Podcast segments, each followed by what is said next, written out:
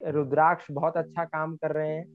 The initiators के नाम से जो इनका प्लेटफॉर्म है, इसमें वो उन लोगों को लेकर के आते हैं जो मैंने अभी तक देखा कि जो अलग अलग फील्ड्स में अच्छा काम कर रहे हैं। कोई एजुकेशन में, कोई हेल्थ में, कोई साइंस में, कोई रिसर्च में, कोई यूट्यूब पर, कोई और किसी प्लेटफॉर्म पर।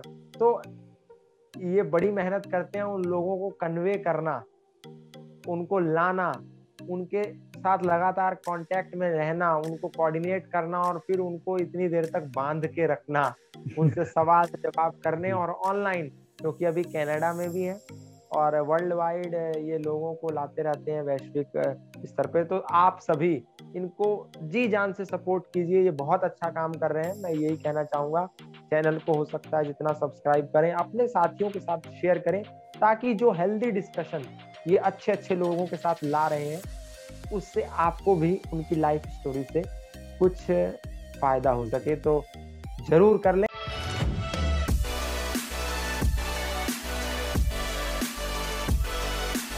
नमस्कार दोस्तों, मेरा नाम है गौतम और आज हम मौजूद हैं दी इनिशिएटर के प्लेटफॉर्म पर, जो आज हम पॉडकास्ट रिकॉर्ड करने वाले हैं, रुद्राक्ष दवे के साथ। तो बहुत बहुत स्वागत है आपका।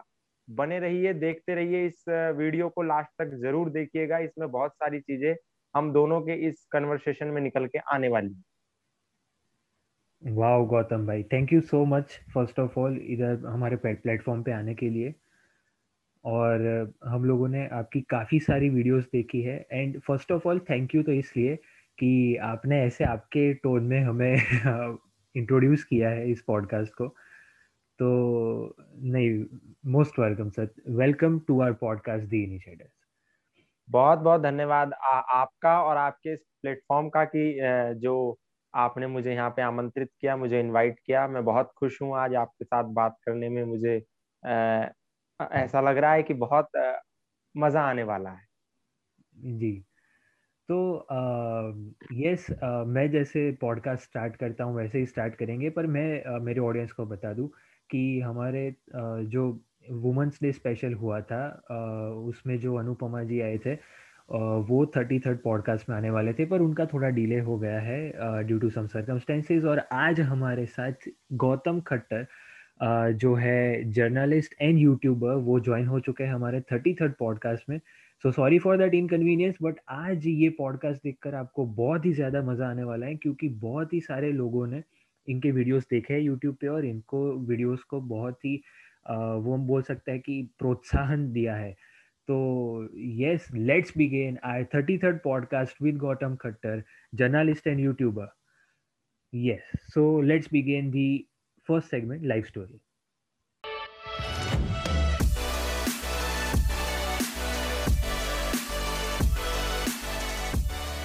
तो लाइफ स्टोरी जैसे कि आप बहुत सारे साधुओं संतों की हरिद्वार में लाइफ स्टोरी कवर कर रहे हैं अभी। और आज जो ये पॉडकास्ट है वो ऐसा मुझे ऐसा लग रहा है कि वो ऐसा कहलाया जाएगा कि इंटरव्यू ऑफ़ इंटरव्यूअर कि हाँ।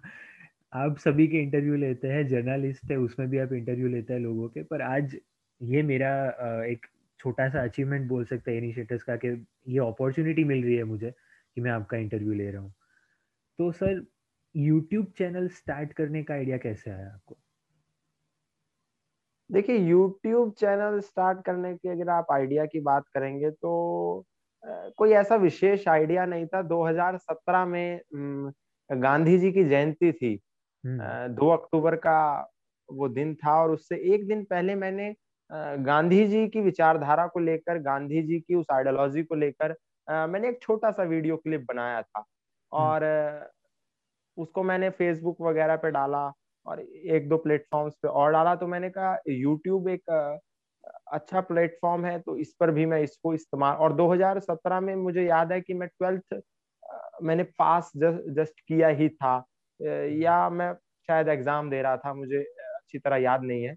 तो उस दौरान गांधी जी का वो वीडियो मैंने रिकॉर्ड किया। ऐसे ही सामने ऐसे कैमरा मोबाइल हाथ से पकड़ के कोई सेटअप नहीं कुछ नहीं।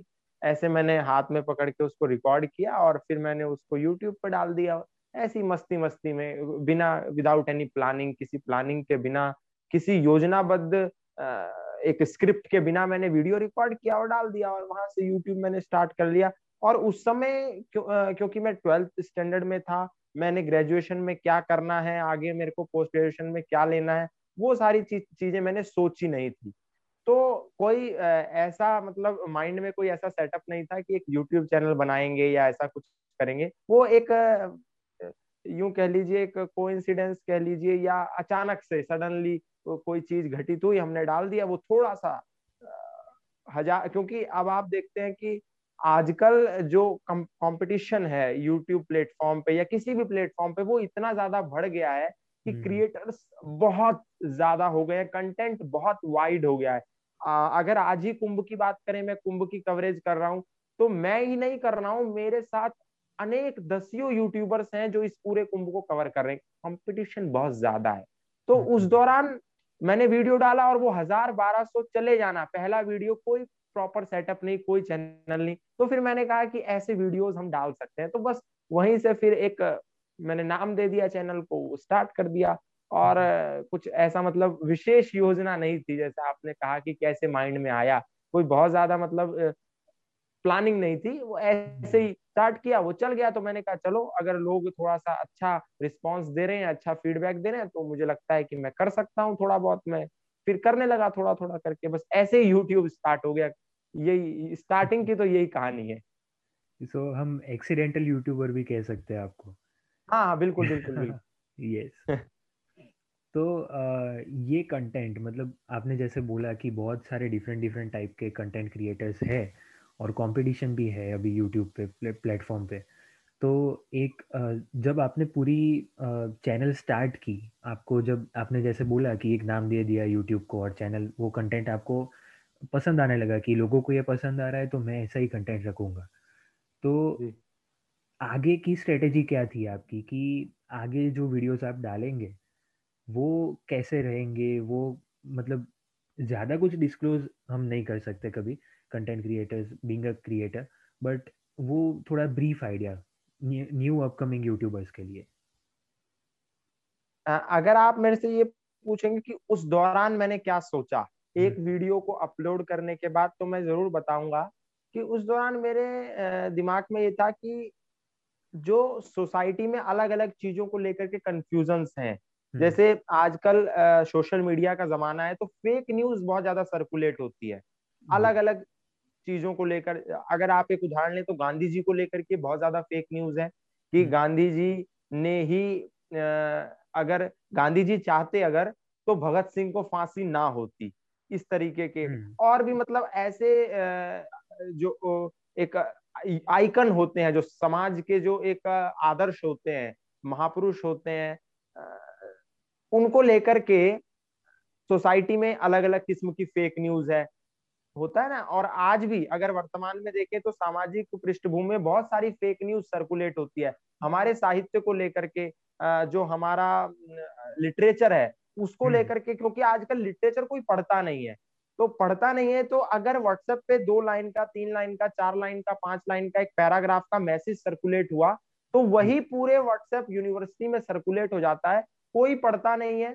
किताबों को जाकर के बस उसी को सच मान लिया जाता है तो हम्म। मैंने ये सोचा था उसके बाद कि मैं कुछ ऐसी वीडियोस क्रिएट करूँ कि जिसमें हमारे रिलीजन को लेकर के कि रियलिटी में रिलीजन क्या है सेक्युलरिज्म को लेकर के सांप्रदायिकता को लेकर के बहुत ज़्यादा कंफ्यूजन लोगों के अंदर है तो उस समय हम्म। मेरे मन में ये विचार था कि मैं ऐसे टॉपिक्स पे वीडियोस बनाऊँ जो लोगों के मन में भ्रांतियाँ हैं या जो लोगों के मन में कंफ्यूजन हैं छोटे छोटे इश्यूज़ को लेकर के छोटे छोटे टॉपिक्स को लेकर के उस पे मैं वीडियो बनाना चाहता था। हम्म। मेरा मेन उद्देश्य उस समय ये था। लेकिन अब क्योंकि उसमें बहुत ज़्यादा मुझे सफलता नहीं मिली तो फिर मैंने उसको स्किप करके मैंने इंटरव्यू पार्ट को अडॉप्ट किया। मैंने कहा कि क्योंकि उस दौरान मैं वो भी एक्सीडेंटली उस कंटेंट को क्रिएट करते करते मैंने एक दो इंटरव्यूज़ किए कुछ लोगों के।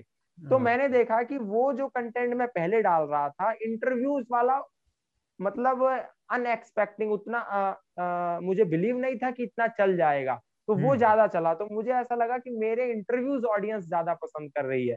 तो फिर मैंने फिर उसको शिफ्ट किया। मैंने कहा इंटरव्यू ही करेंगे। तो ऐसा मैंने सोचा था। जो सोचा वो हुआ नहीं और जो नहीं सोचा वो हो गया। ये हाँ। ये इतनी होता है बहुत सारे क्रिएटर्स के साथ ऐसा ही होता है। यस तो ये तो यूट्यूब की बात है हम लोग यूट्यूब पे और भी आगे बातें करेंगे। अभी तो चल रहा है लाइव स्टोरी तो ये भी एक लाइव स्टोरी का पार्ट था पर हम शुरुआत से आपकी लाइव स्टोरी जानेंगे क्योंकि इनिशिएटर्स का है ही ऐसा पूरा सेगमेंट कि लाइव स्टोरी अगर आई कोई गेस्ट की तो उन लोगों को तो पहले से ही बताना पड़ता है। तो चाइल्डहुड कैसा था आपका? मेरा बचपना तो मुझे उतना याद नहीं है लेकिन बहुत ज़्यादा शरारती भी नहीं था लेकिन हम्म। ये उतना ज़्यादा मुझे याद नहीं है लेकिन हाँ थोड़ा बहुत याद है कि बच बचपन में मैं थोड़ा सा मेरी शुरू से इच्छा थी मैं पॉलिटिकली बहुत ज़्यादा एक्टिव था हम्म। जैसे पब्लिक स्पीकिंग होती थी उस दौरान मुझे याद है क्योंकि मैं एक ऐसे क्षेत्र में रहता हूँ जहाँ पर धार्मिक लोग ज़्यादा रहते हैं यहाँ हम्म। आए दिन कथा वगैरह चल चलती रहती हैं अलग अलग साधु संत आते रहते हैं बड़े बड़े टेंट्स लगते रहते हैं पंडाल होते रहते हैं साधु संत वक्तव्य व्याख्यान देते रहते हैं स्पीचेस देते रहते हैं तो उस दौरान मेरे को याद है कि जब मैं देखता था कि कोई भाषण दे रहा है या कोई पब्लिक स्पीकिंग कर रहा है तो बहुत छोटे में मतलब मुझे पता नहीं है कि ये चीज़ क्या है लेकिन मैं उसको बड़े ध्यान से सुनता था।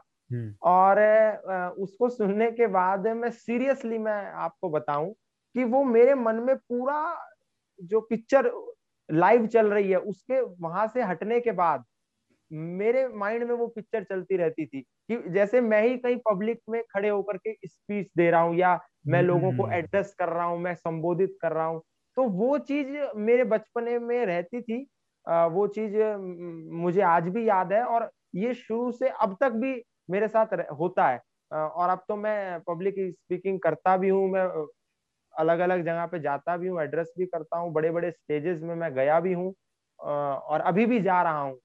अभी भी वो सफ़र जारी है। तो हम्म। उस समय नहीं मालूम था कि भविष्य में ऐसा होगा। वो हम्म। वो मेरा बचपन का ऐसा पार्ट है जो मुझे आज तक याद है। और कई सारी शरारतें होती हैं तो छोटी मोटी बचपने में शरारत हम लोग करते रहते हैं।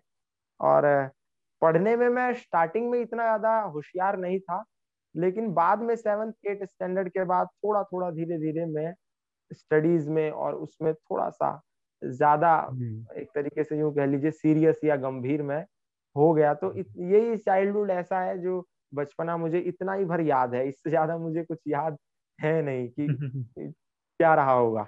नहीं नहीं कोई बात नहीं। तो आ, पढ़ाई करने के बाद आ, ये तो आपने यूट्यूब पे वीडियो डाला और आ, आप एक्सीडेंटल यूट्यूबर बन गए। पर उसके पहले आपका विजन क्या था आपको क्या बनना था हाँ, अब ये सवाल तो बहुत ज़्यादा मेरे लिए टिपिकल होगा क्योंकि हम्म। मैंने आपको बताया कि स्टार्टिंग से ही मैं पॉलिटिकली बहुत ज़्यादा प्रभावित रहता हूँ क्योंकि मेरी हम्म। बहुत ज़्यादा इच्छा रहती है कि मैं लोगों के साथ मिलूं इंटरेक्ट करूँ सोशली मैं एक्टिव रहूँ और मैं रह, अभी भी रहता हूँ अब थोड़ा सा क्योंकि जब से यूट्यूब मेरा हाईलाइट ज़्यादा हुआ है और हम्म। मैं आपको बता दूँ कि ये एक महीने का ही ऐसा अंतराल हुआ है तीन चार मार्च के बाद। छब्बीस मार्च को ट्वेंटी सिक्स फेब को ट्वेंटी सिक्स फेब को मैंने एक वीडियो डाला था। उसके हम्म। बाद से ही ये ग्रो आपको मैं बताऊँ ट्वेंटी सिक्स फेब के पहले चैनल मोनिटाइज भी नहीं था। चैनल मोनिटाइज भी नहीं था। सेवनटीन हंड्रेड सब्सक्राइबर थे सिर्फ़ ट्वेंटी सिक्स मार्च तक। ट्वेंटी सिक्स फेब तक। और आज आज एक अप्रैल है आज एट्टी फाइव थाउज़ेंड सब्सक्राइबर है। तो बहुत जल्दी से ये चैनल ग्रो किया है। मुझे हम्म। मुझे भी पता नहीं चला कि एकदम क्या हुआ। लोगों को कैसे इंटरव्यूज़ पसंद आने लगे क्योंकि तो उससे पहले मैं इतना ज़्यादा एक्टिव भी नहीं था। अब हम्म। जब एक दो वीडियोस ऐसी चली तो मुझे बहुत सारे लोगों ने कहा कि अब आप थोड़ा सा एक्टिव हम्म, हो जाइए इसमें। आपका ये कंटेंट चलेगा और आपको लोग सुनना पसंद कर रहे हैं। और दूर दूर तक आपका कंटेंट देखा जा रहा है। तो मैंने उस बात को सीरियसली लिया। आपने कहा कि क्या इच्छा थी? इच्छा मेरी अभी भी वही है। ये यूट्यूब आपने एक वर्ड दे दिया ये मुझे बड़ा अच्छा लगा एक्सीडेंटल यूट्यूबर तो हम्म। ये अभी भी एक्सीडेंटल यूट्यूबर ही है और आगे भी ये एक्सीडेंटल यूट्यूबर ही रहने वाला है। मेरा जो मेन गो, गोल है मैं पॉलिटिकली हम्म। कुछ करना चाहता हूँ। पॉलिटिक्स में मेरा बहुत ज़्यादा इंटरेस्ट है पब्लिक स्पीकिंग में मेरे को बहुत मज़ा आता है जितनी ज़्यादा भीड़ होती है क्योंकि आजकल आप देखेंगे कि जितनी ज़्यादा भीड़ होती है लोगों का कॉन्फिडेंस गिरता है। हम्म। जितनी ज़्यादा भीड़ को मैं फेस करता हूँ मेरा कॉन्फिडेंस बढ़ता है। ये मेरे ज़िंदगी का अनुभव है और अभी मैंने बड़े से बड़ा स्टेज साझा किया है बड़े से बड़े स्टेज पे मैं बोला हूँ। तो मेरा फोकस अभी भी वही है कि मुझे पॉलिटिकली कुछ करना है। वाह वो विजन तो हम लास्ट में देखेंगे पर जी उससे पहले और एक क्वेश्चन कि ये आपने पॉलिटिक्स में इंटरेस्ट था आपका वो आपने पढ़ाई कर रहे थे पढ़ाई में बाद में सीरियस हुए पॉलिटिक्स में जाना था एक्सीडेंटल यूट्यूबर बने उसके बाद एक मिनट मैं आपको एक्सीडेंटल यूट्यूबर बोलूँ तो उसमें कोई आ, ऐसा तो नहीं है ना प्रॉब्लम या कुछ? नहीं नहीं नहीं नहीं, नहीं आप कह सकते हैं जी तो आप ऐसे यूट्यूबर बने और उसके बाद पेरेंट्स का क्या वो रिएक्शन था आपका? रिएक्शन मेरे परिवार वालों का इसमें मैं बहुत ज़्यादा लक्की हूँ कि मैं बहुत ज़्यादा बड़े परिवार से नहीं हूँ बहुत सामान्य परिवार है। आ, हम्म। मेरे फादर एक बिजनेसमैन है और बहुत ज़्यादा बड़ा बिज़नेस भी नहीं है और बहुत ज़्यादा छोटा भी नहीं है। और मेरी मदर टीचर है तो परिवार का मुझे सपोर्ट रहा है। आप देखते होंगे कि आज भी 21वीं सदी जो मॉडर्न एरा कहा जाता है ये आधुनिक युग है इसमें भी बहुत से ऐसे क्योंकि मैंने इसको करीब से देखा है।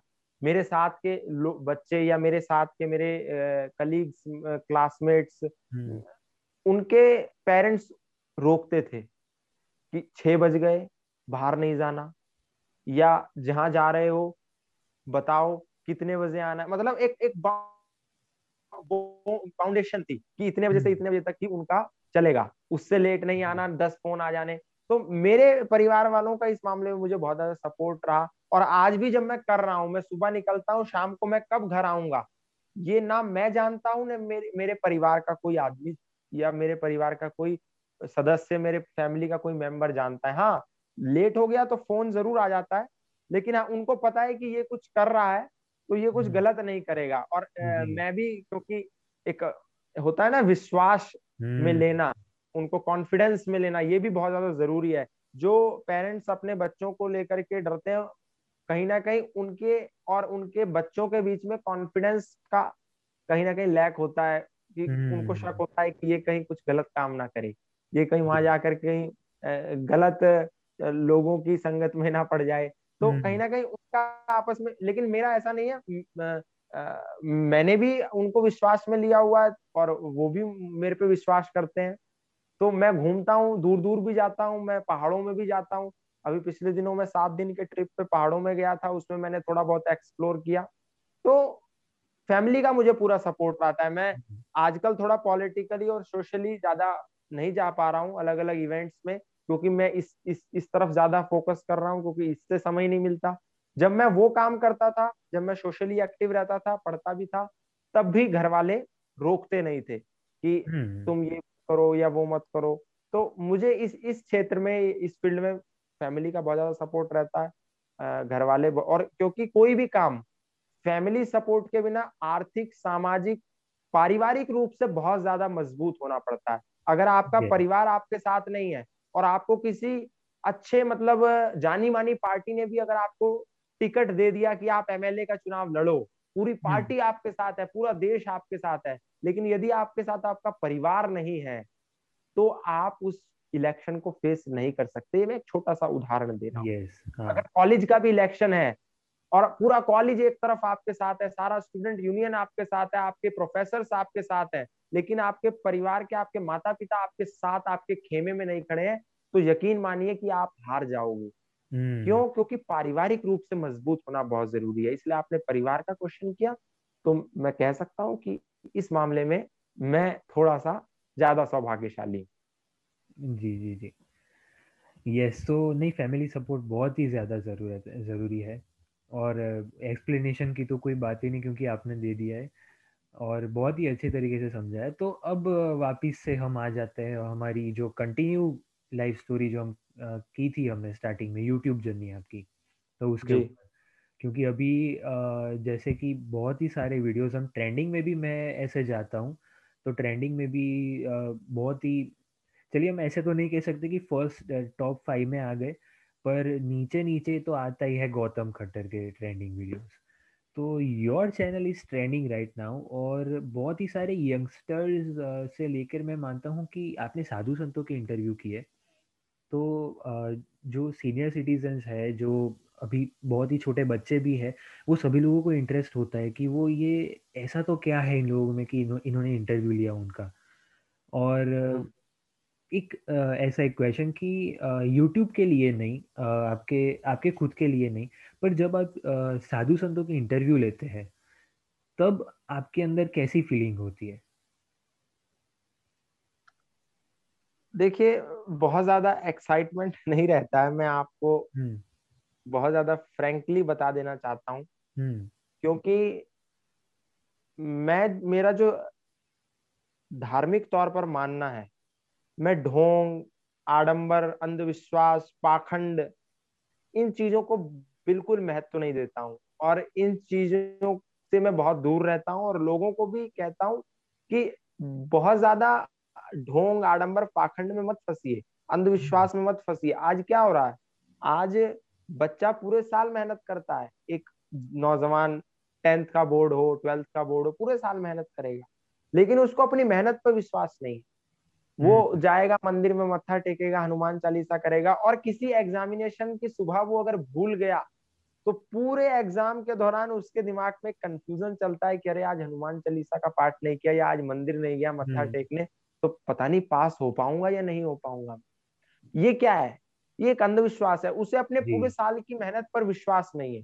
वो ये सोच रहा है पूरे एग्जामिनेशन में बैठ के कि आज मैं वहाँ नहीं गया या आज मैं गुरुजी के पास नहीं गया या आज मैं फलाने उस व्यक्ति के पास नहीं गया आज मैं फलाने महाराज जी साधु संत महात्मा के पास नहीं गया पता नहीं पास हो पाऊँगा या नहीं हो पाऊँगा उस मंदिर हम्म। में नहीं गया पास हो पाऊँगा ये अंधविश्वास है और साधु संतों में मैं आपको रियलिटी बताऊँ क्योंकि मैं घूम रहा हूँ नाइन्टी परसेंट उसमें व्यापार है उसमें पॉलिटिक्स है उसमें एक तरीके से कहा जाए धर्म का धंधा है हम्म।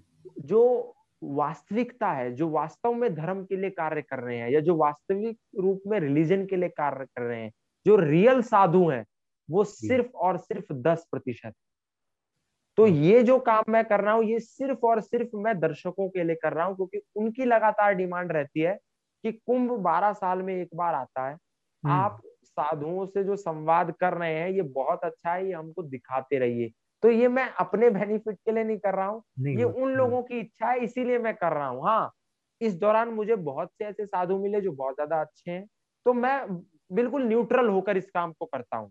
हम्म। मैं ना तो बहुत ज़्यादा समर्पित हो जाता हूँ उस साधु के प्रति ना मैं घृणा का भाव रखता हूँ या मैं उसका भाव रखता हूँ कि अरे ये तो ढोंगी है या अंधविश्वासी है। मैं चीज़ों को परखने की कोशिश करता हूँ और लोगों के सामने लाने की कोशिश करता हूँ कि आप फैसला कीजिए। कि ये वाला साधु असली है या ये भी आडंबर कर रहा है मैं इतना बस करता हूँ मैं आपने पूछा ना कि आपके अंदर क्या फीलिंग रहती है तो मेरे हम्म। अंदर कोई फीलिंग नहीं रहती और जर्नलिस्ट या एक पत्रकार एक पत्रकारिता में काम करने वाले व्यक्ति का सबसे बड़ा जो धर्म है जो कर्तव्य हम्म। है वो यही है कि वो निष्पक्ष रहे वो वो उस समय ना हिंदू है ना मैं उस समय हिंदू हूँ ना मैं मुसलमान हूँ हम्म। जो मुसलमान हूँ तो मैं उनकी अपमान कर दूँगा या मैं हिंदू हूँ तो बिल्कुल उनको बड़ाई कर दूँगा। मैं उस समय निष्पक्ष रहता हूँ न्यूट्रल रहता हूँ ऐसी मेरे अंदर कोई खास फीलिंग नहीं रहती। बस मेरा एक ही उद्देश्य होता है कि लोग जो दूर से बैठ रहे हैं क्योंकि इस समय एक चुनौती और है कोरोना की। कोरोना महामारी की चुनौती है लोग आ नहीं पा रहे हैं उनकी इच्छा है देखने की बारह साल में एक बार पर्व आता है। तो मैं न्यूट्रल हम्म। होकर दिखाता हूँ कि आप फैसला कीजिए कि ये सही है या गलत। जी जी जी। तो जैसे कि आपने बोला कि बहुत सारे साधु संत पैसों के लिए करते हैं, वो पॉलिटिकल बैकग्राउंड थोड़ा वैसा, थोड़ा कुछ ऐसा होता है उसके लिए करते हैं तो वो क्यों पर? मतलब मुझे भी ऐसे क्वेश्चंस आ रहे हैं कि वो ऐसा क्यों करता है? वो अगर साधु है, उन लोगों ने ऐसे साधु वाला जीवन चूज़ किया ही है, अपनी लाइफ के थोड़े पार्ट के लिए या फिर पूरी लाइफ के लिए तो फिर वो लोग ऐसा क्यों करते हैं? देखिए मैं आपको बताना चाहता हूँ कि आज जो साधु का अर्थ रह गया है वो वो नहीं रह गया है जो आज से पचास साल पहले था। हम्म। जो विचार आज से पाँच दशक पहले थे वो अब नहीं है। अब हम्म। साधु का बस इतना मतलब है कि आपने भगवा पहन रखा है आपने नीचे धोती पहन रखी है ऊपर कपड़ा लपेट रखा है या आप बिल्कुल ही निर्वस्त्र हैं और सफ़ेद भस्मी लगा करके बैठे हैं तो आपको साधु कह दिया जाएगा।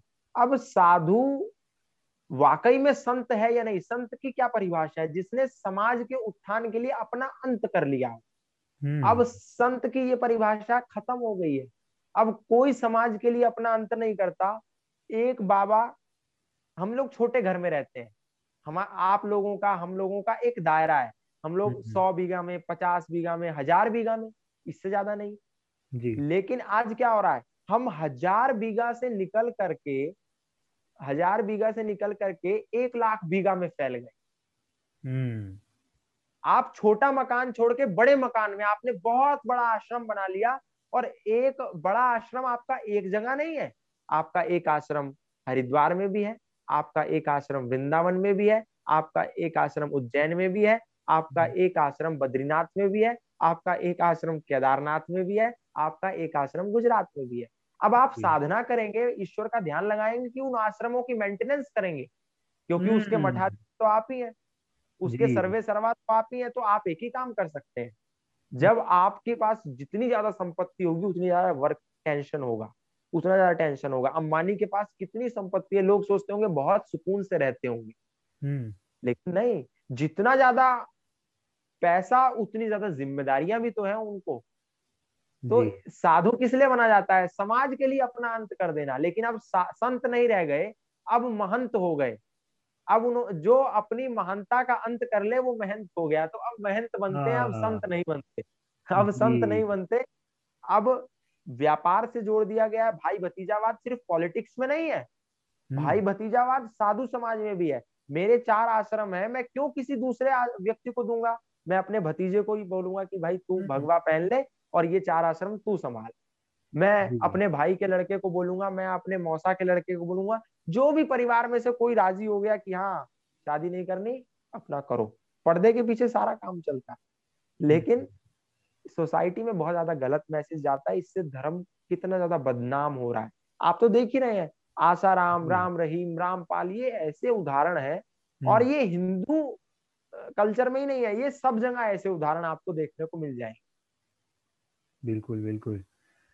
तो अ, एक संत तो अभी नहीं रह गए जैसे आपने बोला कि संत नहीं है महंत है। और नहीं टेन परसेंट है। हाँ टेन परसेंट वो तो आपने बोला स्टार्टिंग में ही बोला कि टेन परसेंट तो बहुत बहुत ही अच्छे हैं। और ओरिजिनल साधु जो हम कह सकते हैं ऑनेस्ट साधु वो सब सब है। वो पोस्टर पोस्टर साधु नहीं है वो पोस्टर पे आपको नज़र नहीं आएगा। हाँ हाँ। वो आपको जंगलों में कहीं तपस्या करते दिखेंगे। जी मतलब और अ, जैसे कि सिंपल वर्ड्स में आपने बोला तो वैसे सिंपल वर्ड्स में हम महंत के लिए बोले तो वो पोस्टर के लिए कि ये तीन सौ पचास रुपए में आपका ये काम हो जाएगा चार सौ रुपये में ये काम हो जाएगा। और अगर हाँ, आश्रम में रहना है तो हज़ार रुपए दीजिए दो हज़ार रुपए दीजिए वैसे ये दुकानदारी तो है। हम्म। आप में उ, उस संत में जो कह रहा है कि आप तीन सौ रुपए दो आपका ये काम हो जाएगा चार सौ दो ये हो जाएगा। और एक दुकानदार जो कह रहा है पचास रुपए लीटर दो और एक लीटर दूध ले लो। ढाई सौ रुपए दो और एक किलो पनीर ले लो। तो उसमें और आप में अंतर क्या है? ही इज़ ऑल्सो बिजनेसमैन और you you are also businessman there is no difference between a businessman and sadhu. अब वो अंतर खत्म हो गया। हाँ। और ये अभी जितने भी व्यूअर्स देख रहे हैं उन सभी को बोल दूँ कि इनिशिएटर्स किसी भी चीज़ को सपोर्ट नहीं करता। वी आर ऑल्सो न्यूट्रल और डोंट फील ऑफेंडेड और डोंट फील ऐसा कि ये ये एक ही चीज़ को बार बार हम लोग ऐसे बोल रहे हैं। This is just a discussion और हम लोग ऐसे बात कर रहे हैं क्योंकि ये पॉडकास्ट है। This is the talks and we are just talking about a current topic और current scenario uh, let's move uh, towards our second segment that is moments.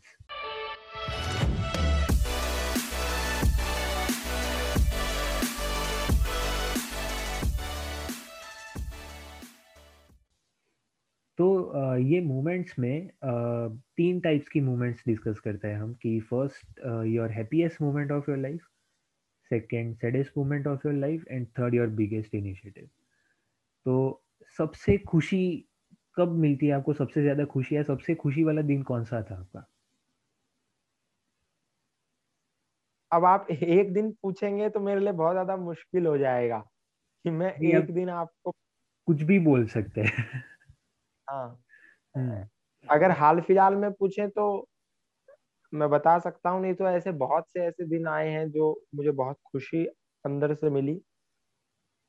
हाल फ़िलहाल में अगर आप पूछेंगे तो मैं बताऊँगा कि अभी जब YouTube मैंने देखा एकदम से ग्रो हो गया।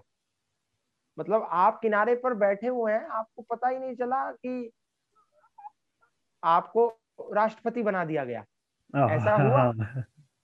महामहिम जो अभी राष्ट्रपति जी हैं वर्तमान में भारत के माननीय रा, रामनाथ कोविंद जी हम्म। वो तो बिहार के गवर्नर थे मात्र। जी। उनको एकदम से पता चला कि आप राष्ट्रपति बनने जा रहे हैं। तो हम्म। क्या फीलिंग होगी? तो ऐसी ही कुछ हल्की फुल्की फीलिंग मुझे हुई जब एकदम से मैंने देखा कि ये क्या हो गया। जहाँ व्यूज़ नहीं आ रहे थे वहाँ एकदम वन मिलियन व्यूज़ क्रॉस हो गए। दुनिया भर में वो वीडियोस देखने लगी और मेरे दोस्त मुझे कह रहे हैं कि हमने आपका वीडियो नहीं देखा। आपका वीडियो हमारे फादर के एक फ्रेंड ने इंग्लैंड से हमारे फादर को भेजा।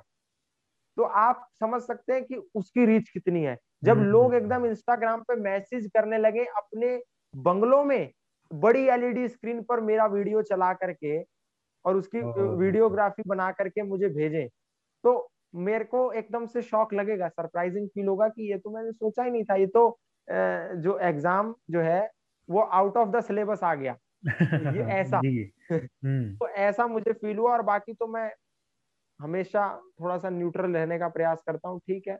बहुत ज़्यादा किसी चीज़ को लेकर के हतोत्साहित भी नहीं होना चाहिए और कुछ चीज़ें गलत हो जाती हैं तो उनको लेकर के बहुत ज़्यादा निराश भी नहीं होना चाहिए। क्योंकि तो यही जीवन का जो है एक तरीके से सच है। आप देखते होंगे जब सचिन तेंदुलकर क्रिकेट खेलते थे तो हम्म। जब वो सिक्स मारते थे तब भी बहुत ज़्यादा नाचने नहीं लगते थे। आज बहुत सारे क्रिकेटर्स हैं जो एकदम सिक्स मार के या शतक करके अर्धशतक करके नाचने लगते हैं झूमने लगते हैं। लेकिन अगर आपने देखा हो तो सचिन तेंदुलकर सिक्स लग गया तो भी एकदम समता का भाव एकदम न्यूट्रल। और अगर आउट हो गए तो भी मुस्कुराते हुए बाहर चले जाना फ़ील्ड से। तो अगर आपको खुशी खुशी जीना है तो न्यूट्रल रहिए बहुत ज़्यादा हतोत्साहित किसी चीज़ को लेकर के होने की ज़रूरत नहीं और बहुत ज़्यादा निराश होने की भी ज़रूरत नहीं है। ज़िंदगी है और this all are the parts of life ये हम्म। ज़िंदगी के कुछ अंग है ये आते जाते रहते हैं ये हमेशा एक से नहीं रहते। जी।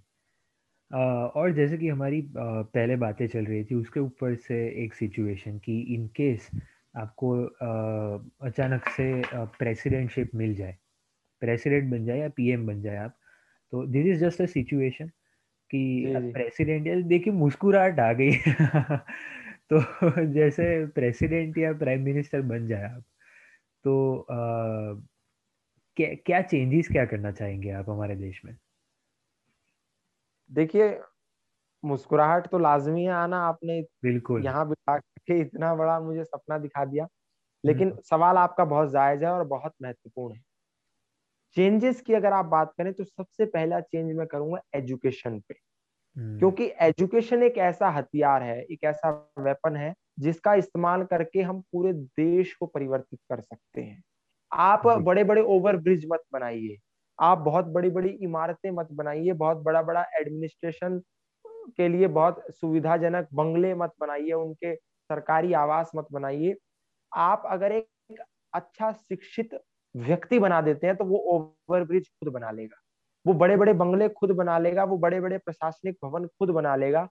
आपको क्या करना है? एक शिक्षित व्यक्ति तैयार करना है। सबसे पहला मैं काम करूँगा कि जितने पॉलिटिशियंस हैं जितने संवैधानिक पद पर बैठे हुए व्यक्ति हैं और जितने ब्यूरोक्रेट्स हैं जो नीति निर्माता हैं उनके लिए प्रावधान की इन सभी के बच्चे प्राइमरी एजुकेशन गवर्नमेंट स्कूल में लेंगे। Okay. क्योंकि इन्हीं के यही लोग एजुकेशनल इंफ्रास्ट्रक्चर को तैयार करते हैं और इन्हीं के बच्चे प्राइवेट स्कूल्स में पढ़ते हैं हम्म। इन्होंने बनाए low class third class primary school सरकारी स्कूल जिसमें कोई पढ़ने जाने वाला नहीं है उसमें जाएगा गरीब का बच्चा उसमें जाएगा रेड़े वाले का बच्चा उसमें जाएगा मोची का बच्चा उसमें जाएगा नाई का बच्चा उसमें जाएगा एक फल वाले सब्ज़ी वाले फेरी वाले का बच्चा और इनके बच्चे कहाँ पढ़ेंगे न्यूयॉर्क में, इनके बच्चे जाएँगे चाइना में, इनके बच्चे जाएँगे जापान में, इनके बच्चे जाएँगे अलग अलग देशों में बड़े बड़े कंट्री में। और वहाँ इन्होंने किसको पढ़ने के लिए रखा है? गरीबों के बच्चे वहाँ पढ़ेंगे और आपके बच्चे जाएँगे बाहर। तो सबसे पहले इनके बच्चों को वहाँ भेजो, क्योंकि उस खराब शिक्षा व्यवस्था के जिम्मेदार ये लोग हैं। जिस दिन इनके बच्चों के लिए बाध्यता हो जाएगी, अपने आप ये लोग उस स्कूल को बढ़िया कर देंगे। इस देश के अंदर आज एजुकेशन भी व्यापार बन गया है। आप दिल्ली में चले जाइए मुखर्जी नगर में आप चौक पर खड़े होकर के देखेंगे तो आप फैसला नहीं ले पाएँगे कि आपको कौन से इंस्टीट्यूट में जाकर के यूपीएससी की तैयारी करनी है क्योंकि हम्म। हर इंस्टीट्यूट आपको गारंटी दे रहा है कि पहले ही अटेम्प्ट में आपको आईएएस और आईपीएस बनने का सपना दिखा रहा है हाँ। तो ये जो व्यापार आ गया है एजुकेशन में हम्म। इसको खत्म करना बहुत ज़्यादा ज़रूरी है ये माफिया राज जो एजुकेशन में आ गया है जिस दिन एक आईएएस आईपीएस और थर्ड क्लास कर्मचारी का बच्चा भी उस सरकारी स्कूल में जाएगा और बड़े से बड़ा नेता, चाहे वो प्रधानमंत्री हो, चाहे वो मुख्यमंत्री हो, चाहे वो सांसद हो, चाहे वो विधायक हो, चाहे वो कैबिनेट मंत्री हो, चाहे वो पार्षद ही क्यों ना हो, जो भी एक बार संवैधानिक पद पर बैठ गया, उसके परिवार का बच्चा प्राइमरी एजुकेशन पांचवी तक उसी सरकारी स्कूल में पढ़ेगा, जिसकी नीति उसने निर्धारित की है। तो सबसे पहला कदम मैं ये लूँगा ताकि भारत के भविष्य को सुधारा जा सके। बेस अगर बच्चे का बन गया, फिर बाद में डालते रहो उसको पब्लिक स्कूल में, हमें कोई गुरेज नहीं। लेकिन बेस बच्चे का बनना बहुत ज़्यादा ज़रूरी है। जी, और जैसे कि आपने एजुकेशन सिस्टम के बारे में कहा कि बड़े लोगों के बच्चे न्यूयॉर्क जापान वहाँ तक जाते हैं पढ़ने के लिए और ये जो लॉरी वाले होते हैं मोची होते हैं, उन लोगों के बच्चे पब्लिक स्कूल में जाते हैं। तो और ऐसा बोला आपने कि ये जो भी लोग बाहर जा रहे हैं अभी पढ़ने के लिए वो लोगों को भी इधर ही बुलाना चाहिए तो एजुकेशन सिस्टम के बारे में वो बेस पूरा क्लियर हो जाए और वैसा उन उन मैंने सिर्फ़ ये कंडीशन पॉलिटिशियंस और ब्यूरोक्रेट्स हम्म। जो गवर्नमेंट या तो IAS IPS officers rank के लोग हैं या जो सरकारी कर्मचारी है हम्म। उनके बच्चे एक बार इधर खींच जाए अपने आप जब इंफ्रास्ट्रक्चर गवर्नमेंट स्कूल का मज़बूत होगा तो एक बिजनेसमैन भी चाहेगा कि चलो पैसा बच रहा है वो एजुकेशन जो वहाँ नौ हज़ार में मिल रही है वो यहाँ नौ सौ में मिल रही है तो वो क्यों फालतू पैसा वहाँ खर्च करेगा हम्म। तो मैंने वो कहा कि अगर उस उन बच्चों को जो सरकारी नौकरी हम्म। जो ब्यूरोक्रेट्स और जो पॉलिटिशियंस के बच्चे हैं उनको वहाँ जैसे ही पढ़ाने लगेंगे अपने आप उन स्कूल्स का स्टैंडर्ड मेंटेन हो जाएगा आज आप देखिए हम्म। भारत के सरकारी स्कूलों की क्या स्थिति है वहाँ पर आप चार रुपए एक बच्चे का बजट है भोजन का। चार रुपए में क्या आता है? चाय भी नहीं आती आजकल के जमाने में। हाँ। वहाँ पर आपको फटी हुई दरिया मिलेंगी आपको वहाँ इंफ्रास्ट्रक्चर के नाम पे टूटे हुए इमारतें मिलेंगी वहाँ कुछ नहीं है। पूरे देश में घूम लीजिए 85 परसेंट और ये रिपोर्ट कह रही है। भारत हम्म। के नीति आयोग की रिपोर्ट कहती है कि सरकारी स्कूल में पढ़ने वाला पांचवी का बच्चा दूसरी क्लास की सामान्य हिंदी नहीं पढ़ पा रहा है। और उसी नीति आयोग के अध्यक्ष भारत के यशस्वी प्रधानमंत्री जी हैं। तो ऐसे में देश की गवर्नमेंट एजुकेशन सिस्टम किस तरफ़ जा रहा है? आप इसलिए मैंने कहा कि वो अगर सुधर जाएगा तो बड़े बड़े घरानों के बच्चे भी वहाँ जाएँगे। उनको हमें फोर्स हम्म। नहीं करना है वो ऑटोमेटिक वहाँ खींचेंगे। जी बिल्कुल। यस यस यस तो आ, दूसरी चीज़ की क्या चेंजेस करेंगे एजुकेशन सिस्टम के अलावा और कुछ? मैंने आपको पहले ही कहा ना कि एजुकेशन एक हथियार है जो हम्म। बच्चा एजुकेट हो गया जिसको normal science chemistry biology physics mathematics इसके साथ साथ कंप्यूटर साइंस के साथ साथ उसके अंदर वैल्यू एजुकेशन को भी डालना कि आप यदि भारत में पढ़ रहे हैं तो आप ये मत सोचिए कि आप अमेरिका में जॉब करने जाएँगे हम्म। उसके अंदर वैल्यू एजुकेशन को इंक्लूड करना आप यहाँ देश में क्या रह करके कर सकते हैं? हम आपको सपोर्ट करेंगे आप यही रह के कीजिए। जो काम आप हम्म। उनके लिए कर रहे हैं आज गूगल में देख लीजिए या इंटरनेशनल जितने भी बड़े बड़े ब्रांड्स हैं उसको संचालित कौन कर रहा है? भारत के लोग कर रहे हैं। हम्म। आज भारत का कोई ऐसा ब्रांड नहीं है। आप एप्लीकेशन के मामले में देखिए चाहे व्हाट्सएप हो फेसबुक हो इंस्टाग्राम हो क्यों नहीं है भारत का कोई ऐसा एप्लीकेशन जो पूरी दुनिया इस्तेमाल करे? क्या हमारे पास लोग नहीं है उसको डिज़ाइन करने वाले? क्या हमारे पास अच्छे इंजीनियर्स नहीं है? इन हम्म। जितने भी एप्लीकेशन को आज जो लोग संचालित कर रहे हैं वो सब भारत के ही है। लेकिन भारत में डिजर्विंग कैंडिडेट के लिए कोई महत्वपूर्ण नहीं महत्ता नहीं है। भारत में रिजर्विंग कैंडिडेट को ज़्यादा अपॉर्चुनिटी दी जाती है इसलिए भी भारत पीछे जा रहा है। सबको इक्वालिटी हम हम्म। हर हर दृष्टि से हर नज़र से सबको इक्वालिटी का जब भाव होगा इसीलिए मैंने कहा एजुकेशन जो बच्चा पढ़ जाएगा क्या वो देश के लिए काम नहीं करेगा? लेकिन दोनों तरफ़ से उसको तैयार करना है। वो अपने आप जब वो हम्म। चाहे वो जीएम बनेगा चाहे वो जूनियर इंजीनियर बनेगा चाहे वो बिजनेसमैन बनेगा उसके अंदर एक स्पष्टता का भाव होगा। वो सोचेगा कि हाँ यहाँ मेरे को कम से कम भ्रष्टाचार नहीं करना चाहिए देश के लिए ब्रिज बन रहा है।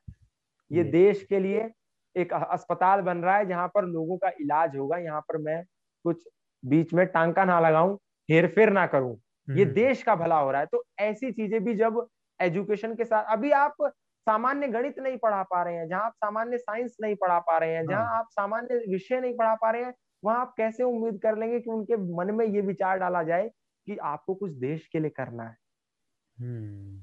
तो सामान्य एजुकेशन के साथ साथ ये चीज़ें भी ज़रूरी इसलिए मैंने कहा हथियार एजुकेशन है हमने एक व्यक्ति को शिक्षित कर दिया वो दस को कर देगा। Yes yes. हम्म जी ये तो हुई आ, एक इमेजिनेशन की कि अगर आप पीएम या प्रेसिडेंट बन गए तो क्या चेंजेस करेंगे। पर अभी आ जाता है वापस से रियलिटी में। तो और एक टॉपिक जो मेरे माइंड में है कि आपसे आप जब आपके साथ जब भी मेरा फेस टू फेस ऐसा इंटरव्यू होगा मैं आपसे पूछूँगा कि इतने साधु संतों के आपने इंटरव्यू किए बहुत ही बहुत ही सारे साधु संत किए आपने आ, कुछ साधु संत है जो स्पेन से आए थे स्विट्जरलैंड से आए थे जी, जी। और डिफ्रेंशिएट कैसे कर पाते हैं आप कि आ, उन लोगों की मेंटालिटी क्या होती है क्योंकि आज क्या है कि आ, जो स्पिरिचुअलिटी है और जो धर्म के लिए जो इम्पोर्टेंस है इंडिया में जैसे कि योगा हम्म। की बात कर ले कुछ साधु संत ऐसे हैं कि जो योगा को बहुत ही ज़्यादा प्रमोट कर रहे हैं इंडिया से। वो इंडिया के ही है ग्लोबली वो प्रमोट कर रहे हैं योगा को। पर। अभी जो न्यू जनरेशन है वो लोग ऐसा कह रहे हैं कि हम योगा नहीं करेंगे हम जिम में जाएँगे। और जो फॉरेनर्स है वो लोग योगा आज कर रहे हैं कि और भगवान का नाम ले रहे हैं। और कुछ इधर के इंडिया के कुछ ऐसे लोग हैं कि जो ओरिजिनेशन है योगा का है स्पिरिचुअल स्पिरिचुअलिटी का है। वो उन लोगों को फॉलो नहीं कर रहे उन लोगों को फॉरेन की स्टाइल फॉलो करनी है और जो फॉरेनर्स है वो लोग इंडिया में अभी ये कर रहे हैं इंडिया की चीज़ें फॉलो कर रहे हैं तो आप ऐसे लोगों को मिले कि जो साधु बन गए हैं जो फॉरेनर है और वो साधु बन गए हैं तो वो आप कैसे डिफ्रेंशिएट करते हैं कि जो मेंटालिटी होती है इंडियन साधुओं की कि जो इंडिया हाँ। के साधु है उनके साथ आप बात करते हैं तो उनकी मेंटालिटी आप कैसे परखते हैं और जो फॉरेनर्स फॉरेन के साधु है उन लोगों की मेंटालिटी मतलब वो क्या मतलब उन लोगों के अंदर की भावना कैसी होती है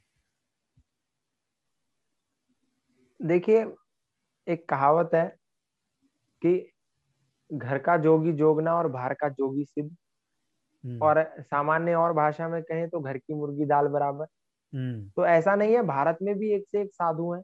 और आपने बाहर बाहर की बात कही आपने कहा कि कैसे डिफ्रेंशिएट करते हैं। और आपने एक बात और बहुत अच्छी कही कि जैसे आज के वर्तमान भारत की यदि बात की जाए तो लोग जिम की तरफ़ जा रहे हैं। हम्म। और बाहर के जो लोग हैं वो योगा की तरफ़ आ रहे हैं। हाँ। इसका एक छोटा सा उदाहरण देना चाहूँगा कि जो वेस्टर्न कंट्रीज़ हैं वहाँ पर क्या पिज्जा बर्गर फास्ट फ़ूड ये सारी चीज़ें ज़्यादा चलती हैं। वहाँ रोटी दाल हम्म। चावल कम होता है। भारत में क्या हो रहा है?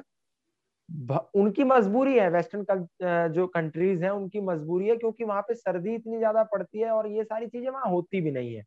भारत में अब ये ये ये नया नया ट्रेंड चला है जो बड़े बड़े शहर हैं वहाँ पे बर्गर किंग इस तरीके की डोमिनोज पिज्जा हट ये सारी चीज़ें। तो भारत में भी ये चीज़ें नई नई आई हैं। तो जो नौजवान है हमारी आपकी उम्र के जो लोग हैं वो इसको देख करके बहुत ज़्यादा आकर्षित हो रहे हैं कि ये कोई नई हम्म। चीज़ है क्योंकि पहले उन्होंने नहीं खाई है हाँ। तो बहुत ज़्यादा उधर जा रहे हैं रोटी कम खा रहे हैं दाल कम खा रहे हैं चावल कम खा रहे हैं और जो न्यूट्रिशियस फ़ूड है भारत का उसको कम प्रेफरेंस दे रहे हैं ये चीज़ ज़्यादा खा रहे हैं क्यों क्योंकि अभी नया है वो जानते नहीं है कि हम्म। इसकी असलियत क्या है बाहर के लोग उन्होंने पूरी ज़िंदगी यही खाया है तो जब वो यहाँ आकर के दाल रोटी खाते हैं उनको इसमें बड़ा स्वाद आता है ये हम्म। असली चीज़ तो ये है इसी हाँ। तरीके से ये जिम और आपने योगा का जो डिफ्रेंशिएट किया बाहर वाले लोगों ने बहुत जिम किया सालों साल दशकों शताब्दियों से वो जिम ही तो कर रहे हैं। हम्म, उनको जब एकदम से योगा मिलता है तो उन्होंने कहा ये अच्छी चीज़ है। इसमें तो हम्म। ज़्यादा कुछ करना भी नहीं पड़ता और मन की भी शांति मिलती है। जिम में क्या है? शरीर की कसरत होती है। योगा में क्या है? मेंटल फिजिक दोनों चीज़ें हम्म, काम करती हैं। तो वो ज़्यादा अट्रैक्ट होते हैं। वो इस चीज़ की महत्ता को समझते हैं। भारत के लोग अपनी चीज़ों को ज़्यादा महत्ता नहीं देते अपनी चीज़ों को ज़्यादा प्रेफरेंस नहीं देते लेकिन वो नई नई चीज़ें जा- ज़्यादा अच्छी लगती है ना कि नया नया मोबाइल आया हो तो सुबह से लेकर शाम तक उसी में लगे रहते हैं हम्म, और फिर तीन चार महीने बीत जाए साल हो जाए तो फिर मोबाइल पड़ा रहता है कोई नहीं पूछता। हाँ। तो शुरू शुरू का शौक होता है और ये ये इतना तो आप शायद मैंने सही जवाब दिया ना मतलब जो आपने सवाल किया था वही मैंने कुछ और तो नहीं दे दिया? नहीं आप बराबर है बोलिए बोलिए कोई बात नहीं मैं उसके हाँ। बाद में दूसरा क्वेश्चन करूँगा हाँ हाँ दूसरा आपने कहा कि डिफ्रेंशिएट कैसे करते हैं तो उनके एक जर्नलिस्ट की यही क्वालिटी है कि उनके अंदर की विचारधारा क्या है उसको हम्म। निकालना कि आप भारत कैसे प्रभावित हुए भारतीय संस्कृति की कौन कौन सी चीज़ों से आप प्रभावित हुए ऐसी हम्म। कौन सी चीज़ें जो भारत की आपको बहुत अच्छी लगती है या हम्म। क्या आप भारत का कोई मंत्र जानते हैं क्या आप गायत्री मंत्र जानते हैं? भाई जब आप हम्म। साधु बन गए और आप स्विट्जरलैंड से चले हैं और खुद को साधु सन्यासी कह रहे हैं पैदल तपस्या कर रहे हैं तो ये तो पूछ लेना चाहिए ना कि कुछ जानते भी हैं या बस ऐसे ही लोगों को दिखाने के लिए कर रहे हैं? हम्म, तो जब वो आदमी आपको सुनाने लगे गायत्री मंत्र तो आपको यकीन करना पड़ेगा कि हाँ इसने पढ़ा तो है। हाँ। ये समझ के तो आया है। जहाँ अगर आप आज दिल्ली चले जाइए चेन्नई चले जाइए आप भारत के किसी भी बड़े शहर में चले जाइए और बड़े क्या मैं तो कहता हूँ गाँव में चले जाइए। आपको शायद ही कोई बच्चा जो दसवीं बारहवीं में हो कोई ऐसा स्टूडेंट वो आपको गायत्री मंत्र सुना दे उसने सुना ही नहीं होगा। या आजकल तो जो साधु हैं वो भी नहीं बता सकते मैं आपको हकीकत बताऊँ। सेवेंटी परसेंट साधु भी नहीं जानते गायत्री मंत्र के बारे में या किसी मंत्र के बारे में क्योंकि मैंने आपको बताया ना कि मिलावट ज़्यादा हो रही है। हम्म। तो डिफरेंशिएट यही है कि उनसे परखो कि कहीं ऐसा तो नहीं कि ये लोग भी मज़ा मारने के लिए आ गए हैं। जो हम्म। अमेरिका से आ रहे हैं या जो जापान से आ रहे हैं जो चाइना से आके साधु बन रहे हैं स्विट्जरलैंड से आ रहे हैं तो ये डिफरेंशिएट है कि हल्का फुल्का उनका एक स्टैंडर्ड है। इतना जानता होगा तो हम कह सकते हैं कि हाँ इसने कुछ पढ़ा है। हम्म हम्म। जो आपको सुना रहा है रामायण की चौपाई जो आपको सुना रहा है कुछ दो चार मंत्र और जो आपको दो चार भजन सुना रहा है तो आप उसको अजनबी बहुत ज़्यादा आश्चर्य की नज़र से देखिए क्योंकि आजकल नहीं मिल रहे हैं वो साधु जो आपको ये सब सुना पाए। तो अगर एक स्विट्जरलैंड का व्यक्ति सुना पा रहा है आपको तो आपको हम्म, कहना पड़ेगा कि हाँ ये कहीं ना कहीं भारतीय संस्कृति से प्रभावित तो है। जी। बिल्कुल। और अ, आपके थॉट्स बहुत सारे साधुओं से मिले आप बहुत सारा आपने बातें की उन लोगों के साथ बहुत सारी। तो स्पिरिचुअलिटी के बारे में भी आपके अंदर बहुत ही सारा नॉलेज आया होगा। कि जैसे आपने बहुत सारे वीडियोस अघोरी के साथ किए हैं स्मशान में जाके आपने वीडियो बनाए हैं। फिर बहुत वो नागा साधुओं के साथ आपने बातें की है। फिर कुछ साधु ऐसे हैं कि जिन लोगों का हाथ चाली फोर्टी चौदह साल से या वैसे को ऊपर है और बहुत ही अलग अलग टाइप के साधु संत है। जी। तो वो आप आप वैसे एटमोसफियर में है तो आप ऑब्वियसली वो स्पिरिचुअल माइंडसेट तो होगा ही आपका। पर एक ऐसा कह सकते हैं कि कुछ एक टर्निंग पॉइंट तो आया होगा कि स्पिरिचुअल लेवल पे। तो मेरे लिए? हम्म। व्यक्तिगत तौर पर? जी। देखिए स्पिरिचुअलिटी को मैं साइंटिफिक चीज़ों से जोड़ करके देखता हूँ। मैं वैज्ञानिक आध्यात्मवाद में विश्वास करता हूँ। मैंने पहले ही कहा कि मैं अंधविश्वासी नहीं हूँ। हम्म। अगर कोई चालीस साल से हाथ यूँ करके खड़ा है और मैंने उसका इंटरव्यू कर दिया तो इसका मतलब बिल्कुल ये नहीं है कि मैं उस शख्स से प्रभावित हूँ। हाँ वो बिल्कुल हम्म। तो स्पिरिचुअलिटी जो मेरे अंदर आई मैंने एक बुक पढ़ी थी द लाइट ऑफ़ ट्रुथ हम्म, ये महर्षि दयानंद के द्वारा लिखित बुक है। और इस किताब में ये आपको अलग अलग सभी भाषाओं में मिल जाएगी। हिंदी इंग्लिश मलयालम कन्नड़ तमिल इन तमाम भाषाओं में ये मौजूद है। और इस बुक में वैज्ञानिक अध्यात्मवाद साइंटिफिक स्पिरिचुअलिटी साइंस ही है स्पिरिचुअलिटी साइंस से अलग कुछ नहीं है। hmm. क्या सही है क्या गलत है? क्या धर्म है क्या अधर्म है? क्या सत्य है क्या असत्य है?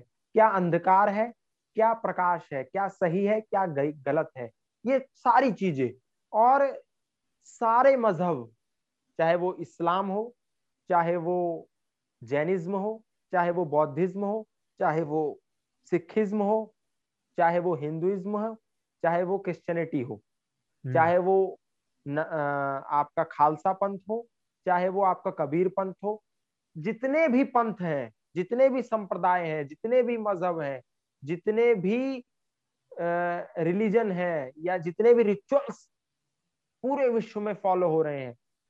पारसी हो गया यहूदी हो गया तमाम है। हम्म। कम से कम सौ यो होंगे। उसमें से जो सिलेक्टेड है बारह से लेकर के पंद्रह तक उनकी क्या क्या चीज़ें सही है क्या क्या चीज़ें गलत है क्या उनका मूल है क्या उनका उद्देश्य है ये सारी चीज़ें उस किताब में है। और अगर आप कहेंगे तो मैं अभी आपको दिखा भी दूँगा। वो मेरे पास रखी हुई है। जी जी जी बिल्कुल। आप देखना चाहेंगे? हाँ ज़रूर। एक मैं मैं मैं जी। ये देखिए ये ये वो किताब है ये वो बुक है। हम्म। आप देख सकते हैं। लाइट ऑफ़ ट्रूथ यस इसका जो हिंदी वर्जन है वो सत्यार्थ प्रकाश का नाम है। हम्म। इसका मतलब सत्य सत्य अर्थ पर प्रकाश। जो जो रियलिटी है जो जो सच है उस पर प्रकाश डाला गया है। ये ये पूरी किताब है और इसमें एक कोट भी बाहर लिखे हुए हैं वैसे तो कई सारे। The main object of my writing this book is to educate to true principles declare as truth what is truth and to declare as false what is not true मतलब hmm. मैंने वही जो आपको हिंदी में कहा वही इसमें पीछे लिखा हुआ है कि सच जो है उसको सच दिखाना और जो गलत है उसको गलत दिखाना। आज वो चीज़ें नहीं हो रही हैं। आज अगर हिंदुइज्म में कोई चीज़ गलत है तो हम ये सोचते हैं कहीं वो नाराज़ ना हो जाए। जैसे हम्म। आजकल बलि प्रथा बहुत ज़्यादा चलती है। किसी जीव को मारना मुझे नहीं लगता कि धर्म का हिस्सा हो सकता है। हम्म। अगर आप इस्लाम में जाएँ तो वहाँ पर बकरीद वगैरह पे बकरे वगैरह कटते हैं। तो आप अपने धर्म, कौन से ईश्वर को प्रसन्न कर रहे हैं किसी की जान लेकर, किसी बेजुबान की? तो ये बहुत सारी चीज़ें हैं जो इसमें लिखी हुई हैं। तो यहाँ से मुझे स्पिरिचुअलिटी की तरफ़ मेरा ध्यान गया। मैंने कहा कि इन चीज़ों में बहुत सारी चीज़ें हैं और इसमें बहुत सारी चीज़ें ऐसी भी हैं जो अधर्म, जो मैंने शुरू में कहा अंधविश्वास, जो लोगों के मन में बहुत सारी धारणाएँ गलत हैं, उन चीज़ों का बहुत इसमें जो है लिखा हुआ है। और मैं सबको कहता हूँ आज जितने भी यंगस्टर्स हैं सबको ये किताब पढ़नी चाहिए ताकि उनको स्पिरिचुअलिटी के साइंटिफिक एस्पेक्ट समझ में आए। हम्म। आजकल की स्पिरिचुअलिटी में इतनी ज़्यादा मिलावट हो गई है कि लोग उससे डरते हैं। हाँ। उससे डरते हैं लेकिन डरने की ज़रूरत नहीं है। हम्म। बहुत स्पिरिचुअलिटी में सच भी है आप उसके सच वाले पक्ष को देखिए। उसको समझिए उसको पढ़िए।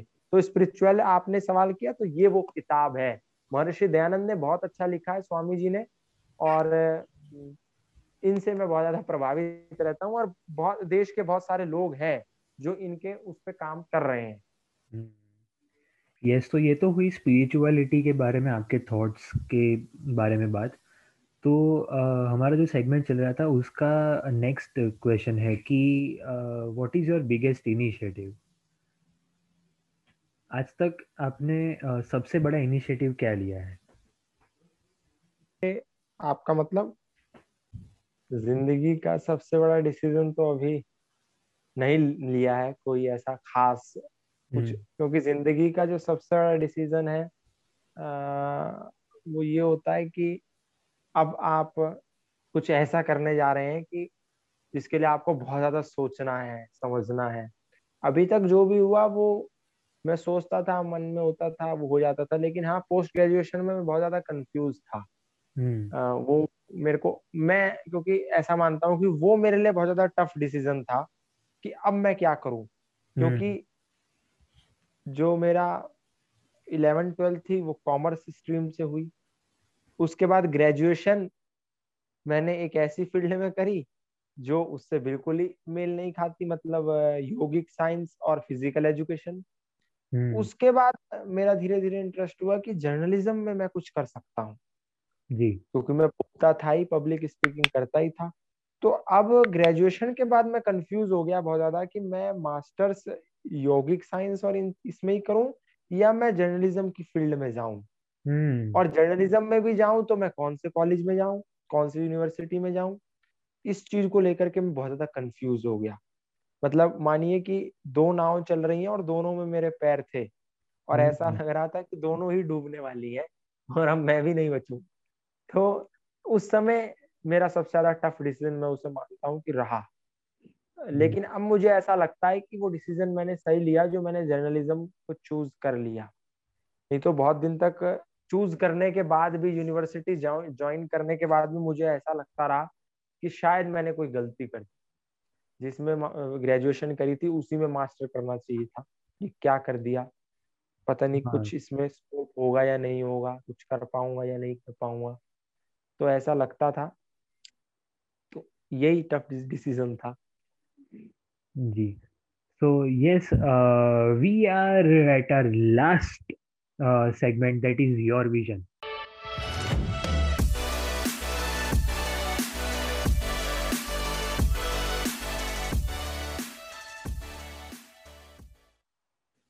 तो विजन क्या है आपका? आगे क्या करना है आपको? What is your dreams what is your vision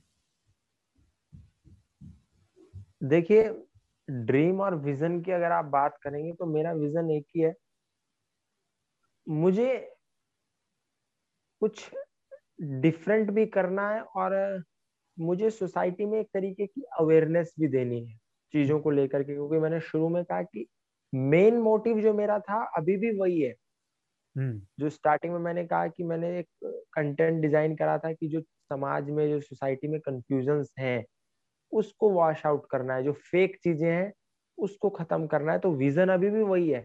भले ही थोड़ा सा एक रास्ता बदला है लेकिन मंजिल वही है। हाँ। पहुँचना मुझे वही है अभी भी। ये बिल्कुल ना समझा जाए कि मैं अगर मैंने रास्ता बदल लिया है तो मंजिल भी बदल जाएगी। मंजिल भी वही है। और मेरा विजन यही है कि सोसाइटी में एक तरीके से पॉजिटिव चेंज लोगों में अवेयरनेस हर चीज़ को लेकर के। मैंने जब एजुकेशन की बात की तो मैंने ऐसे ही नहीं कही आज आप बड़े बड़े जो स्कूल्स हैं जो बहुत ज़्यादा पब्लिक और बहुत ज़्यादा पैसे बड़ी मोटी फ़ीस लेने के बाद जो बच्चों को पढ़ाते हैं हम्म। वहाँ भी बच्चा पूरी ज़िंदगी पढ़ने के बाद जब वो ये तक पढ़ लेता है कि where we should throw garbage और आंसर एग्ज़ाम हाँ। में लिख के आता है डस्टबिन नंबर हम्म। भी मिल जाते हैं सौ में से सौ और उसके बाद भी जब प्रैक्टिकली इंप्लीमेंट करना होता है तो वो किसी भी कूड़े को डस्टबिन में ना फेंक करके कहीं भी फेंक देता हम्म। तो प्रैक्टिकल इम्प्लीमेंटेशन ये मैंने एक उदाहरण मात्र दिया जी. ये मैंने एक उदाहरण मात्र दिया हर चीज़ में जो हम बोल रहे हैं जो हम कर रहे हैं उसमें प्रैक्टिकल इम्प्लीमेंटेशन बहुत ज़रूरी है आज जो विद्या के मंदिर है जहाँ पे पढ़ाई होती है वहाँ सबको एक श्लोक आपने जो स्कूल की डायरी होती है उस पर लिखा होता है संस्कृत में विद्या ददाति विनयम हम्म। विद्या यानी कि शिक्षा जो है वो इंसान के अंदर सहजता का भाव लाती है विनयता का भाव लाती है लेकिन आज क्या ऐसा प्रैक्टिकली देखा जा रहा है जो जितने ज़्यादा पढ़ गया जो जितना ज़्यादा पैसे वाला हो गया उसकी वाणी में उसकी ज़ुबान में उसकी आवाज़ में उतनी ज़्यादा कड़कता आ गई हम्म। विनय जो है उसकी सहजता है वो उतनी खत्म होती जा रही है। इसका मतलब क्या है? आप ज़िंदगी भर पढ़ते रहे, क्लास में बच्चों को रटाते रहे कि विद्या ददाति विनयम विनयात याति पात्रता पात्रता जन्मापनोति धनाध्वम तथा सुखम। लेकिन आप उसी क्लास में हर बच्चे को कह रहे हैं, हर बच्चे को, हर स्कूल की आज यही कहानी है, हर बड़े बड़े इंस्टीट्यूशन की आज यही कहानी है कि आपको कुछ भी करके अगर क्लास में पचास बच्चे हैं तो हर बच्चे को ये कहा जा रहा है कि अपने से हटकर 49 से आपको इतना कंपटीशन करना है कि कुछ भी करके उससे आगे बढ़ना है। जी। तो ये ये कंपटीशन पॉजिटिव नहीं है ये नेगेटिव कंपटीशन है। आपको कंपटीशन हम्म। करना है आप अपनी एम्बिशन से करिए। आपको क्या करना है? अगर मैं अपनी बात करूँ मुझे एक अच्छा स्पोक पर्सन बनना है। तो मैं उन लोगों से कंपटीशन ना करूँ जो पहले से अच्छे स्पोक पर्सन है। मुझे खुद से यानी खुद का एम्बिशन कि मुझे उतना अच्छा बनना है और जितना अच्छा बनना है खुद उससे कंपटीशन करूँ उससे कम्पीट करूँ ना कि हम्म। अपने पड़ोसी से ना कि अपनी फ़ील्ड के किसी दूसरे आदमी से क्योंकि उससे आदमी के मन में एक घृणा का भाव एक हम्म। वैमनस्व का भाव एक अशांति का भाव आता है और उसके प्रति गलत नज़रिया बनता है इससे कुछ भी करके इसको हराना है चाहे उसको मारना हम्म। क्यों ना पड़े आज ये भावना हाँ। इस विचारधारा को बदलना है हर फ़ील्ड में एजुकेशन में ही नहीं आप हर सेक्टर में शिक्षा चिकित्सा विज्ञान अनुसंधान हर क्षेत्र में आज यही हो रहा है आज चीज़ों को महलों में तो सजा दिया जाता है कि ये हो सकता है वो हो सकता है हम्म। ये कर सकते हैं वो कर सकते हैं लेकिन फ़ील्ड में क्या है फ़ील्ड में वो चीज़ें नहीं उतर रही है तो ग्राउंड ज़ीरो पे वो प्रैक्टिकली इम्प्लीमेंट हाँ। तो हो कम से कम जो आप बारह साल स्कूली शिक्षा लेकर के निकल रहे हैं तो हम्म। खाली हाथ क्यों निकल रहे हैं कुछ लेके निकल हर फ़ील्ड में मैं ये चाहता हूँ कि ऐसा कुछ करना चाहिए। और अगर एक इंसान को भी हमने गलत रास्ते से सही रास्ते पर लेकर के आ गए तो हम समझ समझना चाहिए कि हमारा जीने का और इस दुनिया में आने का जो उद्देश्य था वो सार्थक हो गया। एक इंसान भी। मैं बहुत बड़ी बात नहीं करूँगा। एक इंसान भी अगर सही रास्ते पर हम ले आते हैं तो जीवन का उद्देश्य सार्थक मानिए। हम्म। जी तो ये बहुत ही सारी बातें हुई, हमारी पॉलिटिकल बातें हुई स्पिरिचुअल बातें हुई, कुंभ की बातें हुई यूट्यूब चैनल की बातें हुई यूट्यूब कंटेंट पे बातें हुई गौतम जी की पर्सनल लाइफ स्टोरी भी हमने सुनी। उनके बहुत ही सारे विचार सुने बहुत मतलब बहुत ही सारी चीज़ें हमने ये पॉडकास्ट में, ये हमारे थर्टी थर्ड पॉडकास्ट में कवर की है। तो यस इसी के साथ हमारा ये जो थर्टी थर्ड पॉडकास्ट है द इनिशिएटर्स का, गौतम खटर के साथ जो कि है एक जर्नलिस्ट एंड यूट्यूबर वो यहाँ इधर ही ख़त्म होता है और बहुत ही सारे पॉडकास्ट अभी आने वाले हैं। ये जर्नी हमारी चालू है। गौतम जी की चैनल को भी सब्सक्राइब कीजिए, क्योंकि बहुत ही सारे अच्छे अच्छे कंटेंट आने वाले हैं उसके ऊपर। और ये ऐसे ही इनिशिएटर्स को देखना है, आपको सुनना है तो हमारी चैनल को सब्सक्राइब कर दीजिए और Spotify Google podcast Apple podcast जैसे सात अलग अलग ऑडियो प्लेटफॉर्म्स के ऊपर भी हमारा ये पॉडकास्ट है तो वहाँ पे आप सुन भी सकते हैं। और आपको ऐसे रिकॉर्ड भी करना है पॉडकास्ट हमारे साथ। अगर आपने कोई इनिशिएटिव लिया है, वो शेयर करना है पूरे वर्ल्ड के साथ तो हमें ईमेल कर दीजिए we the initiators at the rate gmail dot com पर और आप लोग हमें इंस्टाग्राम पे डीएम भी कर सकते हैं। तो thank you so much Gautam ji हमारे साथ आज ज्वाइन करने के लिए। एक मैं भी एक मैं भी मैसेज देना चाहता हूँ आपके दर्शकों को जो आपको लगातार सुन रहे हैं और आगे जो नए सुनने वाले हैं कि सवाल जवाब करने और ऑनलाइन क्योंकि अभी कनाडा में भी है और वर्ल्ड वाइड ये लोगों को लाते रहते हैं वैश्विक स्तर पे। तो आप सभी इनको जी जान से सपोर्ट कीजिए, ये बहुत अच्छा काम कर रहे हैं। मैं यही कहना चाहूँगा, चैनल को हो सकता है जितना सब्सक्राइब करें, अपने साथियों के साथ शेयर करें, ताकि जो हेल्दी डिस्कशन ये अच्छे अच्छे लोगों के साथ ला रहे हैं, उससे आपको भी उनकी लाइफ स्टोरी से कुछ फ़ायदा हो सके। तो ज़रूर कर लें और आखिरी में आपका बहुत बहुत धन्यवाद, रुद्राक्ष जी। आपने मुझे यहाँ पर आमंत्रित किया, मुझे इनवाइट किया। बहुत बहुत शुक्रिया। Yes thank you so much इधर आने के लिए और हमें हमारे साथ ज्वाइन होने के लिए। आप भी आज तो एक इनिशिएटर थे ही पर आज आज एक बन भी गए हैं thirty third initiator of the initiator so आप ऐसे बोल भी सकते हैं अब तो कि YouTuber podcaster accidental YouTuber and initiator तो yes thank you so much and जय हिंद। जय हिंद जय भारत। जय भारत।